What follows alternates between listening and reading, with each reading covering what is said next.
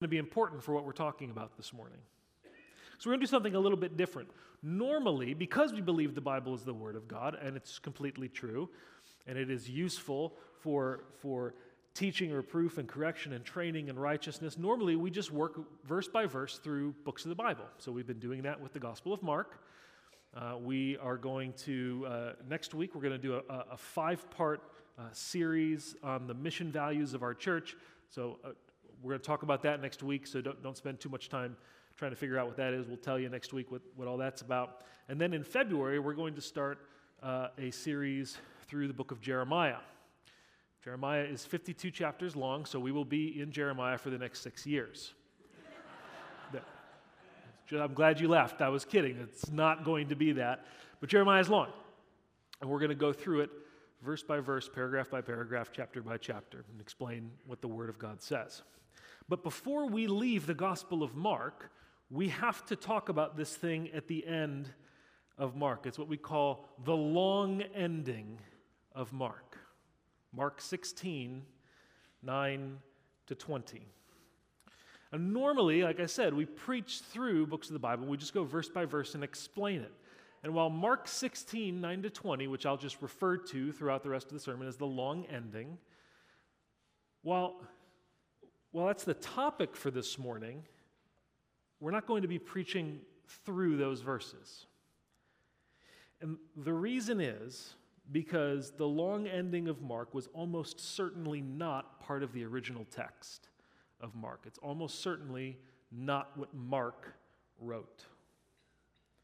Now, this is not simply my opinion, right? It's a general consensus among scholars. And when I say scholars, I'm not talking about liberal scholars who hate the Bible and want to disprove it. I'm talking about conservative, Bible believing, Jesus loving, evangelical scholars. It's a consensus among them that the long ending was not originally part of the Gospel of Mark, and so we shouldn't treat it as Holy Scripture.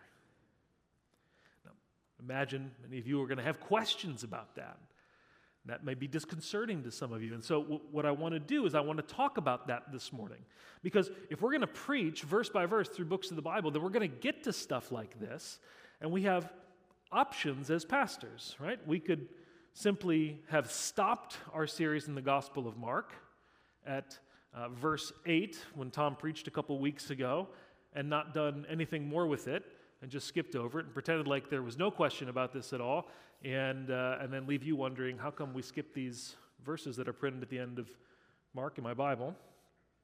Or we could preach through it as if it was indeed the Word of God, but then if it, if it wasn't, we'd be guilty of preaching something to you as the Word of God that wasn't actually the Word of God.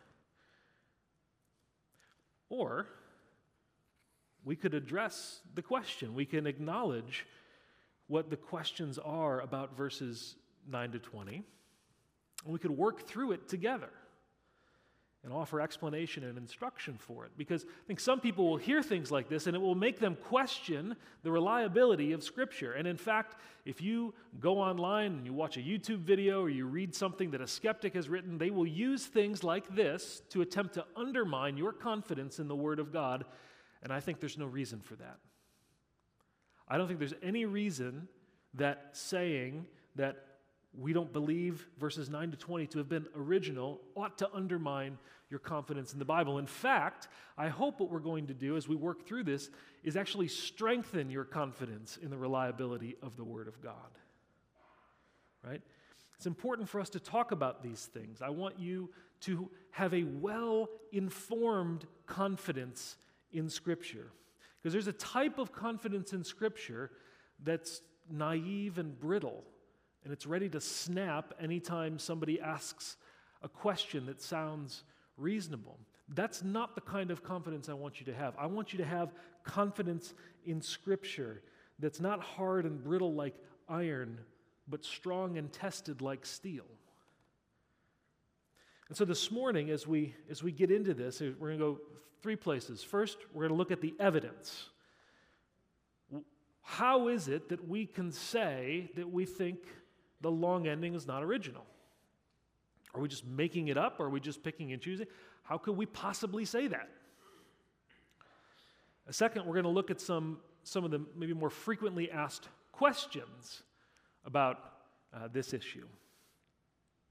Hopefully, I, I'm going to hit some of the big ones, maybe questions that are already stirring in your mind about this.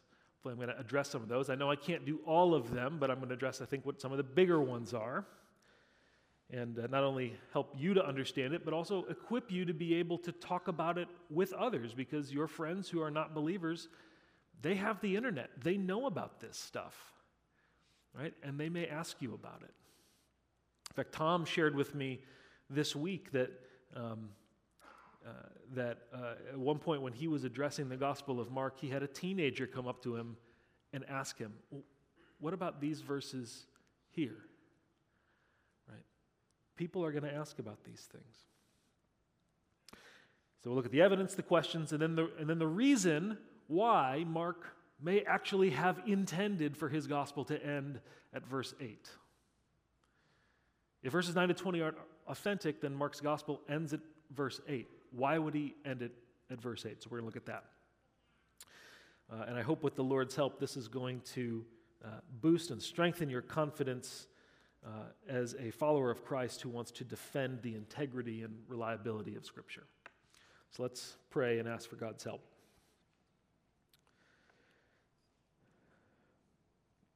Lord, we do give you thanks for your word, and uh, we, we trust that it is authoritative and perfect. Every word of God proves true. And Lord, these questions, these things that we have to wrestle through are, are hard, they're complex, but they're important.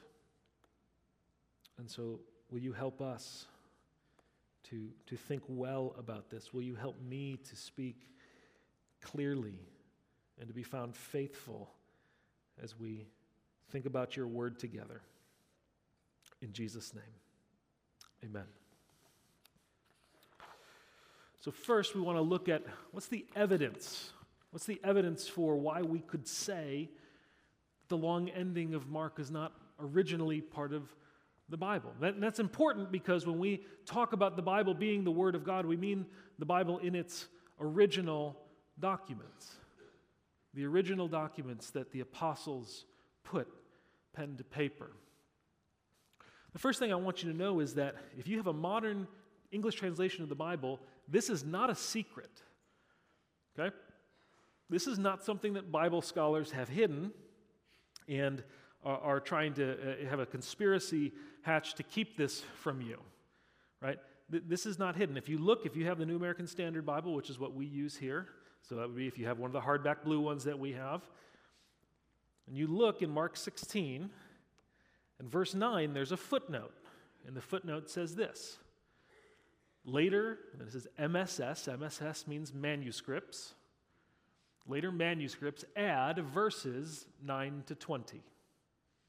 It's right there in a footnote. It tells you it's later manuscripts, that is, not the earliest copies of the Gospel of Mark that we have, but later ones add verses 9 to 20. And to, to show that they're not sure that these are authentic, they put it in brackets. Right? So verse 9 starts with a little bracket, and then all the way down to verse 20, it ends in a bracket. Right? This is true for uh, almost every other major modern English translation. I don't know of any that don't do this. Uh, the ESV says some of the earliest manuscripts do not include 16, 9 to 20. The ESV actually puts a space between verse, uh, verse 8 and verse 9 and puts that in there. CSB, the Christian Standard Bible, some of the earliest manuscripts conclude with 16:8. The NIV, which many of you probably have, uh, puts a space between verse 8 and verse 9, actually puts verses 9 to 20 in brackets and makes it in uh, uh, italics, so they're really trying to point out to you there's something different about these verses. And they say the earliest manuscripts and some other ancient witnesses do not have verses 9 to 20. And then the NLT or the New Living Translation does the same thing and says the most ancient manuscripts of Mark conclude with verse 16:8. So this is not a secret. It's right there in your Bible. The question is, have you ever taken notice of it? And if you've taken notice of it, have you just tried to bury your head in the sand and say, I, I really don't want to deal with that? Um, I'm just going to pretend like that doesn't exist. Right? Now, the exception to this would be if you have a King James Bible. If you have a King James Bible, you're not going to have these things. We're going to talk about that, uh, the reason that is, uh, in a few minutes. Uh, but if you have a modern uh, English translation, you're going to have a note like this. So, so, right off the bat, we can say this is not a secret. This is something that's, that's out there that we, that we know about and have known about for a long, long time. So, somebody comes to you and says, Well, listen, you, I bet you don't know this, but there's an error in the Bible because you don't know how the Gospel of Mark ends. You'd be like, no, we've known about that for literally 2,000 years. This is not new. So, how is it exactly then that we can say the long ending is not original? Well, what we do is we do what's called textual criticism. I know some of you are getting ready to get up and leave. You're like, this is so boring right? Stick with me because this is important. You need to be equipped on how to be able to talk to people about this stuff because this is important for our defense of our faith. Textual criticism is, is this it's the discipline that attempts to determine the original wording of any documents whose original document no longer exists. This discipline is needed for the New Testament too because the originals no longer exist. Now, that may be news to you we don't have the original documents of the Bible. That is, we don't have the original copy of the Gospel of Mark. Right? And it's not hard to imagine why, right? They, they, they wrote these, uh, these books just like anybody did in the ancient world on perishable material, paper or animal skin. And after decades of use, they begin to fall apart, right? I have books that are printed with really high quality material, and after decades of use, they begin to fall apart. We're talking about 2,000 years ago. So it's not surprising that we don't actually have this stuff anymore. So we don't have the originals, but what we have are copies lots and lots and lots and lots of copies of all of the books of the New Testament from all over the ancient world. And so what we do is we, we take all of the copies we can and we compare them all we see where do they agree, where are there some variants in the copies, because if you've ever tried to copy a verse of the Bible, I don't think I can copy a verse of the Bible and not make a mistake copying it. Right? I, am always looking back and forth and I miss a word or something and I have, have to I always have to copy in pencil because I always get it wrong. So in copying, there's inevitably some variance. What we do is we collect all the copies and we look at where they're the same, where they're different, and we ascertain what the original reading was. And we do this for any ancient document. And just as an aside, it's important for you to know that we're not talking about having two or three or four or ten copies of uh, the, the New Testament and, and comparing them, right? For, for an average uh, Greek author from that age, we have maybe about 20 copies of their work, right? And, and we, we compare those and then we can we can have a copy of, of Plato's Republic or, or uh, uh, the Iliad and the Odyssey or any of these ancient Greek books. And we like, we can think based on that, we have a pretty good idea of what this person actually wrote with 20 copies. There's almost 6,000 copies of the New Testament. We have an embarrassment of riches when it comes to the, the copies, the manuscripts, the ancient evidence for uh, the Bible. And so what we do is we, we compare them and we try to figure out, well, which one, uh, what, what has the earliest, most original reading? And that's what ends up in your Bible. Now, far from uh, from lessening our confidence in the Word of God, this actually boosts our confidence in the Word of God. You see, if uh, if we are so confident that we can reconstruct the original text of the New Testament with a very high degree of accuracy, far more uh, confidence than we have in any other ancient uh, document, then that actually leads us to be able to look at something like the long ending of Mark and say, reliably say, we don't actually think that's original. Right? What I mean is this if we weren't certain about everything else in the New Testament, then there's no way that we could really ask this question about whether or not the long ending of Mark is authentic because we would just be saying, well, we don't know if anything's authentic. And that's what some people will try to convince you is the case when we ask questions like this. But it's not the case. The very fact that we can ask this question about whether or not this is authentic is based on the fact that we are so certain about everything else. Right? It'd be like if we were with the Secret Service and we're looking for counterfeit money. The only way that we're going to know if there's money that's counterfeit is if we know what genuine money looks like and we've seen a lot of it and we're able to tell, we're able to feel, we're able to touch, we're able to, to see, and that's counterfeit, that's not original. If we don't have any genuine money that we know is genuine, there's no way that we can say that anything is counterfeit because we don't know the difference. It's not the case with the New Testament. We're so certain about so much of it that we can ask questions like this, and it actually shows us how, how reliable the Bible is. Okay, so what's the evidence? Well, first, the two earliest and most important copies of Mark, of the whole Gospel of Mark that we have, don't have the long ending. They clearly end the Gospel at verse 8. So you can actually go online uh, and, and, uh, and view the pages of these books, these ancient documents, right? You can't go and touch them anymore, um, but they've taken pictures of them. So you can go look. And uh, I, I, was thinking of putting pictures up here and showing you, and then I realized that that would be even more boring than you pr- probably already is, and so I decided not to do that. Um, so, but, but if you were to look at it, you could see they end the gospel at verse 8, and then it's not just like you turn the page and it's like, oh, well, that's where the, the long ending would go. They, they end the gospel at verse 8, and then they put a line underneath verse 8, and then afterwards basically says the end. So both of these copies are very, very clear. They thought the gospel ended at verse 8. They're the two earliest and most important and reliable copies of Mark that we have. And so those have a lot of weight to them as we think about this question. Second, there are copies of Mark that contain the long ending, but they have notations in the margins indicating that these verses are probably not original. So it'd be a lot like what we have in our Bibles today. There'll be a copy of the gospel, it'll have the long ending, but next to the long ending, it'll have these little asterisks or bullets or something that's indicating that the reader needs to uh, take caution in this, say this is probably not original, but it was in the manuscript that they were copying from. So they said, we're going we're to include it because it's, it's in the one that I have, but we're pretty sure it's not original. Third, several copies of Mark contain a note between verse 8 and verse 9.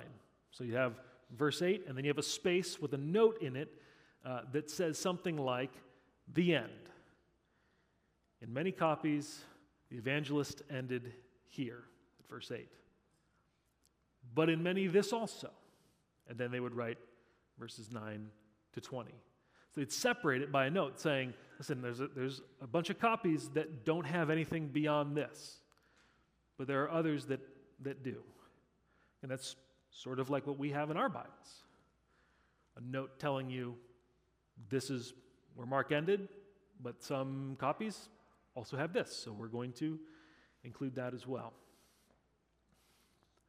And fourth, the long ending contains several words and phrases that are not used anywhere else in the Gospel of Mark. If you were to read Mark in Greek, it would read like somebody other than Mark wrote it, in terms of the words, the grammar, and so forth.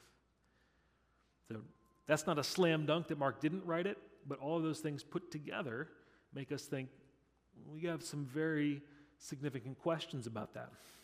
And then we have the testimony of church history and these two fine looking gentlemen. These are two of the most important scholars from the, from the early church, Eusebius and Jerome. Both of them collected manuscripts and then were working on putting together editions of the Bible. And uh, Eusebius, as he was doing this in the early 300s, said this The accurate copies conclude the story according to Mark in the words, and they were afraid. It's the end of verse 8. For the end is here in nearly all the copies of Mark. So, according to Eusebius in the early 300s, the most accurate copies of Mark that he had, and almost all the copies of Mark that he had, ended at verse 8. Jerome, who was later in the 300s, as he was working, said that the long ending is found in scarcely any copies of the gospel. Almost all of the Greek codices or books are without this passage. And so you have all the copies we have, and then you have these, these two church uh, historians and scholars who are working with the Bible and saying all the copies that we have don't have this. There are some that do, but they're not the earliest ones, they're not the most reliable ones. Almost everything is ends at verse 8. So the evidence would point to us uh, that, that Mark probably ended his gospel at verse 8. So if that's the evidence, then we have to answer some questions about that. Well, first is if these verses weren't original, how do they end up in my Bible? Right? Well, there's two parts to that question. One, how did they end up in any copies of Mark at all? And two, how did they end up in our English translation of the Bible? Okay? So, first, we, we don't know exactly how or when uh, these verses would have shown up in Mark. It's probably in sometime in the second century, so thinking AD 100s ish, which you're like, well, that's really, that's really, really early. It's like, well, but it's also probably about 100 years after Mark actually wrote the gospel. So it probably ends up there, and, and you can kind of imagine why. We, I mean, we can make an, uh, an educated guess. If Mark ends at verse 8, it can seem kind of abrupt. Right? It's kind of anticlimactic. And so it's possible that a scribe who's copying the gospel uh, might have assumed that the end was missing from his copy, or he thought, you know, I'm going to want the readers uh, to know something more about what happened. And so what he does is he decides to draw from the other endings of the other gospels and kind of construct his own summary of the resurrection appearances. Now, whether or not he intended for that to be taken as scripture, which would be wrong, or if he intended for it to be sort of like his own little study note, uh, the next person to copy his copy maybe doesn't know the difference. He only has one copy of Mark to look at, it's the one in front of him, and so he puts it in there as if it's scripture, and it's that easy. So that's probably how it got it ended up somewhere. And we don't I don't know that that's exactly what happened, but something like that is probably what happened. And the question about how it ended up in our translations of the Bible is a little more complex. It's a long story, but here's the short version. And after I'm done, you're going to say, Can you do the shorter version? And that. Here's the short version. It's probably because of the King James Bible. Okay? The King James Bible was translated in 1611 uh, and for 300 years was the most important English translation uh, in, in the world. It was the, basically the only English translation used by Protestants. Uh, so it's very, very important. It's very, very important for the history of the English language and the history of the Bible in the English language. It's a, it's a work of art, it's tremendous. Uh, but when they translated it, they were using a Greek New Testament that had been uh, edited and compiled by this guy named Erasmus. Uh, Erasmus is one of my heroes. Now, it's not because he's a good theologian, he's actually a pretty bad theologian. Um, but he was a tremendous scholar, and Erasmus at one point said this When I get a little money, I buy books. If any is left, I buy food and clothes. This is what I live by. My wife would, would tell you that. So, Erasmus, Erasmus was a great scholar, and he puts together the Greek New Testament. He collects all the manuscripts that he has access to in Western Europe in the late 15th century, so late 1400s, early 1500s. And, and then this is the Greek New Testament that everybody in Western Europe is using to, to look at the Bible. Problem is, the only manuscripts that he had available of Mark had the long ending. And so, naturally, that's what he put in. And so then when they're translating the King James, that's the Greek Bible that they have. What happens then is in the 1800s, we begin to discover all of these manuscripts all over the, the ancient world, all over the Mediterranean, from Spain to Palestine. We, we have all of these uh, different manuscripts being discovered, and a lot of them are really old, and a lot of them are different than ones that, that Erasmus was using. Now, the reality is not much different. In fact, they agree in almost every place except for this long ending of Mark. We get to these older manuscripts, and, and it's not there. And if the translators of the King James Bible had had access to, to these old manuscripts, they probably would have used them, maybe not included the long ending. So, even if we can say uh, that based on the, the, the, evidence of the copies and everything that we have, that the long ending is not original, it stays in your Bible uh, partially because of the influence of the King James Bible. Um, because of how important the King James is in the history of English Bible translation, they, they leave it in. Uh, one example would be in the, in the Net Bible, the New English translation, they have a footnote that says uh, about the long ending double brackets have been placed around this passage to indicate that most likely it was not part of the original text of the Gospel of Mark. That's what we've been saying. In spite of this, the passage has an important role in the history of the transmission of the text, the history of the copying of the text. So it's been included in the translation. And so the reason it gets included is because it's had an important role in the history of the Bible being copied. And yet, modern translations will tell you straight up, as we just saw, well, these were probably not original. Now, does this mean that the Bible has errors in it? That's going to be a no. The Bible does not have errors in it. And there's a couple things with, with regarding the long ending of Mark we have to talk about with this. Um, when we talk about the Bible being without error, we mean that the Bible uh, makes no mistakes and always tells the truth in everything that it affirms and intends to teach in the original manuscripts. Okay?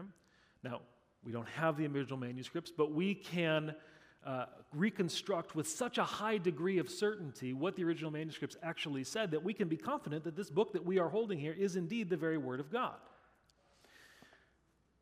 But if Mark 16, 9 to 20 wasn't in the original manuscript, then it really doesn't matter whether anything that it says has error in it because it, it is no more inerrant than something that I would write, which is very errant. the other thing is, I say, well, is my Bible, does my Bible have errors in it because it includes it? And I would say, no. I've seen copies of the Bible where there's typos, right? Because some editor who is printing the Bible, because there are real people who work on these, this, you know, these books don't just get dropped out of heaven. Um, I think there's places where there's typos. Well, does that mean that, that my Bible has errors in it? Well, no. We all kind of implicitly know that that's not what we mean when we say the Bible is without error. Right? And so the fact that, that our Bibles include this has nothing to do with whether or not there's errors in the Bible. It's a totally separate conversation. Does this mean that we can just pick and choose what verses we do and don't want to be original? So, this is something that you'll hear skeptics say. They say, well, if you say that the long ending of Mark is not original, then you can just pick and choose whatever you want. Well, what's, what's not happening here is probably what that skeptic is intending to communicate. What's not happening is us looking at the Bible saying, you know, we like this, we don't like that, so this thing we like was original, this thing we don't like was not original. That's not what's happening. Right? We're just looking at the evidence that we have and saying we have to make a decision based on the historical evidence that we have. But we're not doing like what Thomas Jefferson did. Right? So you've heard of this. Thomas Jefferson uh, was a deist. He didn't believe in the Trinity or the divinity of Christ. And he uh, decided he was going to take a Bible and he's going to cut out all the parts he liked and he was going to make his own Bible. And so that's what he did. He went out and he cut out all the stuff that he liked. And what he really liked was all the stuff about the life of Jesus and the teachings of Jesus. He really liked all of that, but he didn't like anything in the Bible that referred to Jesus as being divine, the Son of God, doing miracles, or rising from the dead. He didn't like that. It didn't fit with his worldview. So he left that out. He cut out all the stuff he liked, pasted it in his own book, and called it The Life and Morals of Jesus Christ. Right? So that's not what we're doing. to be exceedingly clear. Right? We're not looking at this and saying, well, I don't like what's in the long ending of Mark, therefore we're going to say it's not original. There's actually nothing that's particularly objectionable in the long ending of Mark, and, and we're going to talk in a minute about actually most of it is drawn from other places in the Bible. So, so there's nothing that we are, are looking at there and say, well, we're kind of embarrassed about that. We don't want that to be in the Bible. That's, that's not the case. It's merely because of the textual evidence. Right? So, no. If the long ending was not original, are there lots of other verses in my Bible that are not original? This is something that I would imagine some of you are thinking. Well, if this isn't there, how can I trust any of it? How can, how can I trust? Are there so many other verses that we don't know original? And the answer is no. Right? I, I went through our hardback blue Bibles this week. So you have one. I went through that, that book that you have in your hands. And I looked in the New Testament and I looked and I, and I went to find everywhere I could find where the uh, editors of the NASB had put a verse in brackets, which means there's question about its authenticity. Okay? I went through the whole New Testament, looked everywhere I could find. There are 43 verses. Now you'd be like, 43, that's a ton. There are 7,500 uh, and, no, what, 7,000, where's my number? There are 7,957 verses in the New Testament. So it means we're talking about 0.005% of the New Testament, where we have some question about whether a verse is authentic or not. And just to give you, uh, to, to help you be confident in that, you might say, oh my word, are, you know, most of those we can explain why they're probably not authentic. The two biggest ones are the end of Mark and then a passage in the Gospel of John. The rest of them are little passages scattered here and there, and most of them are just repeats from elsewhere in Scripture. Or they read like study notes that some scribe put in to explain something along the way. You can explain those. So, but we can have confidence in 99.995% of the New Testament is what it's supposed to be. That level of confidence for an ancient document is nothing short of miraculous. There is no other ancient document that can claim that kind of certainty. God, in His divine providence, has so preserved His word that we can have great certainty in it. Now, do we lose something by claiming these verses are not original to Mark? I mean, do we lose something theologically? Do we lose a, a major teaching of Scripture or anything like that? And the answer is no. We don't. And in fact, it's the same with any textual variant, any place where we have a question, we don't actually lose anything. There's no doctrine of the Christian faith that is based on one of these passages. Um, and in fact, the long ending of Mark looks as if it's a patchwork of other resurrection appearances from the other Gospels, right? So, Mark 16, 9 to 11, uh, talking about Mary Magdalene reporting the, the resurrection to the disciples, that looks a lot like Luke 24, verse 1 to 12. Mark 16, 12, and 13 is the uh, Jesus appearing to uh, disciples who are walking on the road. It seems a lot like the disciples walking on the road to Emmaus in Luke 24 13 to 35. Mark 16, 14 to 16, Jesus shows up while the disciples are eating and he appears to them and rebukes them for their unbelief. Well, that's exactly what happened in Luke 24, 36 to 49. Verse 17 and 18, this is the one that get, uh, people get caught up on sometimes because it says stuff about some weird signs that they're going to pick up demons and speak in tongues, pick up serp- uh, serpents, heal the sick, drink poison and live. And uh, all of those, with the one exception of drink poison and live, are things that happen in the book of Acts. That these are indeed signs that follow the apostles. I don't think those, those verses are commanding people to pick up snakes or cast out demons, as some denominations would make you think. I think it's saying these are things that are going to confirm everything that was said, everything that Jesus said, and confirm the, the message that the apostles are preaching. The one place where it's not is this uh, uh, thing about drinking poison and living. And there's actually a very early tradition in the church. Tradition doesn't mean that it's authoritative, but there was a story in the early church about one of the disciples uh, during his ministry was made to drink poison and lived, and that's reported in Eusebius' church history. So it's quite possible that whoever wrote this had a copy of the Gospel of Luke in front of them and was just summarizing what Luke was saying. Uh, had a copy of Acts in front of him. Luke wrote both Luke and Acts, so maybe he had the two volume set. He sprung and got the two volume set. And, uh, and maybe he's also got a copy of Eusebius' church history. Or, he, or, or he's got, uh, uh, he, he has something, he knows of this tradition of this disciple and what, and what happened. And so he constructs this account.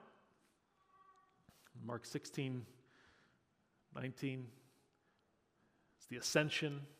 Mark 16, 20 reports that the disciples did indeed go out and preach, and that the Lord confirmed his preaching by these signs, and that's what Luke says in Acts 14, 3, that the Lord bore witness to the word of his grace by signs and wonders done at the hands of the apostles. So, all of these things, everything that's taught in Mark 16, with that one exception, is actually found elsewhere in the Gospels. Now, that doesn't mean that the long ending is original, but it certainly means that there's nothing in it that we are uh, to, to be embarrassed about. It's all ta- taught elsewhere in Scripture. Though I would say I wouldn't recommend drinking poison and seeing whether or not this is true. So, hopefully, that's going to answer some of your questions. I know it's not going to answer all of them. I'm happy to talk to you if you have more questions uh, uh, about that. But I actually think this gives us great confidence in the Word of God. And the fact that we can even ask these questions and seek to answer them shows that we don't have to be afraid of, as, as Christians because we believe that our book is absolutely true. And we don't need to, to fear the questions that people will ask of it because we think we have really good answers. Because if the Bible is what God says it is, we don't need to be afraid. We don't need to stick our heads in the sand. We can actually engage with people on this knowing that we have good answers.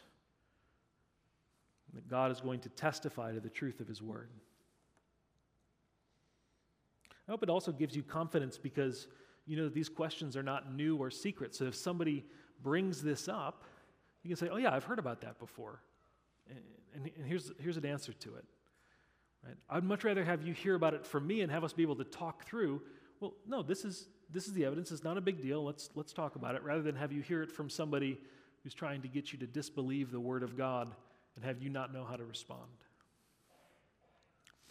But now to close, I want to finish with this. If the long ending of Mark was not original, why would Mark end at verse 8? Right? And it's this very question that may have gotten that long ending written in the first place because somebody thought, well, Mark couldn't have intended to end at verse 8. It's just the women run away and are afraid. That's kind of an anticlimactic way to end the gospel, right? But I think there's a reason for it. Remember, Mark's not just writing a biography of Jesus, he's writing a gospel. It is, his book is actually a proclamation of the good news about Jesus. It's a declaration that Jesus is the Christ, that he died for our sins, that he was buried, and on the third day he rose again. And with that in mind, Mark's purpose in ending at verse 8 likely has something to do with his overall purpose in writing the book to begin with. Right? The very first words of the Gospel of Mark are the beginning of the gospel of Jesus Christ, the Son of God. I think the very end, he's coming back to that. He said, I, I want to I wanna come back and have you answer this question about who you say Jesus is. Right? Mark in his gospel is not seeking only to inform, he's also seeking to evangelize. And so we get this, and, and Mark if it ends at verse 8, he ends in this open ended way in order to draw us into the story and make us uh, make a decision. If we had been with the women at the tomb, how would we have responded? Who do we say that Jesus is? Right? Mark has said Jesus is the Christ, he's the Son of God. The demons say that Jesus is the Holy One of God and the Son of the Most High God. Peter and the disciples say, You are the Christ. The centurion at the cross after Jesus dies says, Truly, this man was the Son of God. And Jesus himself, when he's asked if he's the Christ, the Son of the Blessed One, under oath in the Jewish Supreme Court, responds, I am. We have all of this evidence through the Gospel of Mark. Jesus is, uh, and, and Mark is constructing this story to show you the identity of who Jesus is. And then we get to the end, and Jesus, as he's, as he's telling people his identity, and, and, and as people are figuring it out, and he's saying, Now the Son of Man is going to go to Jerusalem, he's going to suffer, he's going to die, and on the third day, he's going to rise again. And he tells the disciples that three times. And then look what it says in verse in, uh, in chapter 16. The women come to the tomb. They're looking up. They saw the stone has been rolled away in verse 4. And entering the tomb, they saw a young man sitting at the right wearing a white robe, and they were amazed. And he said to them, Do not be amazed. You are looking for Jesus the Nazarene, who's been crucified. He has risen. He is not here. Behold, here is the place where they laid him. But go tell his disciples and Peter, he is going ahead of you to Galilee, and there you will see him just as he told you. The angel announces to the women, that Jesus' word is confirmed. He told you this was going to happen, and it happened, and it proves that he is exactly who he said he was. It proves that he is the Christ, the Son of God. The tomb is empty. The gospel announces that Jesus has risen from the dead, and we are confronted with the very same thing that the women are confronted with here in the empty tomb. We don't see the resurrected Jesus. And we know from the other Gospels that they do later, but right here, we don't see him. And here today, we don't see physically the resurrected Jesus. But what we have is a divine word. We have a declaration with divine authority that says, Jesus was raised from the dead, even though you haven't seen him. And so we're confronted with this question on the basis of that word from God, who will we say that Jesus is? Will we believe and worship, or we will, will we be like Thomas, who said, Unless I see, I will never believe? We believe based on the word, or will we demand a sign? So, who do you say that Jesus is? This is why Mark ends at verse 8. He wants you to be confronted with this question Who do you say that he is? Right? If, if he's risen from the dead, then everything else he said is confirmed. He's the Son of God. He's the Messiah. He's the Lord. He gave his life as a ransom for many so that whoever believes in him will not perish but have eternal life. Right? The Gospel of Mark does not permit us to be agnostic about Jesus. It doesn't permit us to finish reading and say, Boy, that was a nice story. I hope I get to read another biography of somebody someday. It confronts us with this man who claimed to be God, who claimed to be king, who claimed to be Lord, rose from the dead to prove it. Now, what are you going to do about it? Either he's not the Son of God and we don't need to waste our time with him, or he is the Son of God and he demands our total allegiance. By ending his gospel at verse 8, Mark confronts his audience, confronts us with this most important question that we'll ever have to answer Who do you say that Jesus is? He draws us into the story of the gospel. It says that we too need to make a decision about what to do with Jesus. And Jesus himself has already told us what it is that we need to do. At the beginning of Mark, Jesus says, the time is fulfilled, and the kingdom of God is at hand. Repent and believe the gospel. Let's pray. Lord, we give you thanks for your word. It is powerful. We give you thanks that it is so trustworthy and reliable, and that we can have such confidence in it because it's from you. We thank you for the way that you have so meticulously preserved it. And God, we, we thank you that we have the privilege of being able to read it, to study it, that we might know you, and that we might know Jesus Christ, whom you sent. Lord, help us today uh, to walk out of here with our allegiance to Jesus and confidence in his word. We pray in his name. Amen. God bless you. Have a wonderful week and Happy New Year.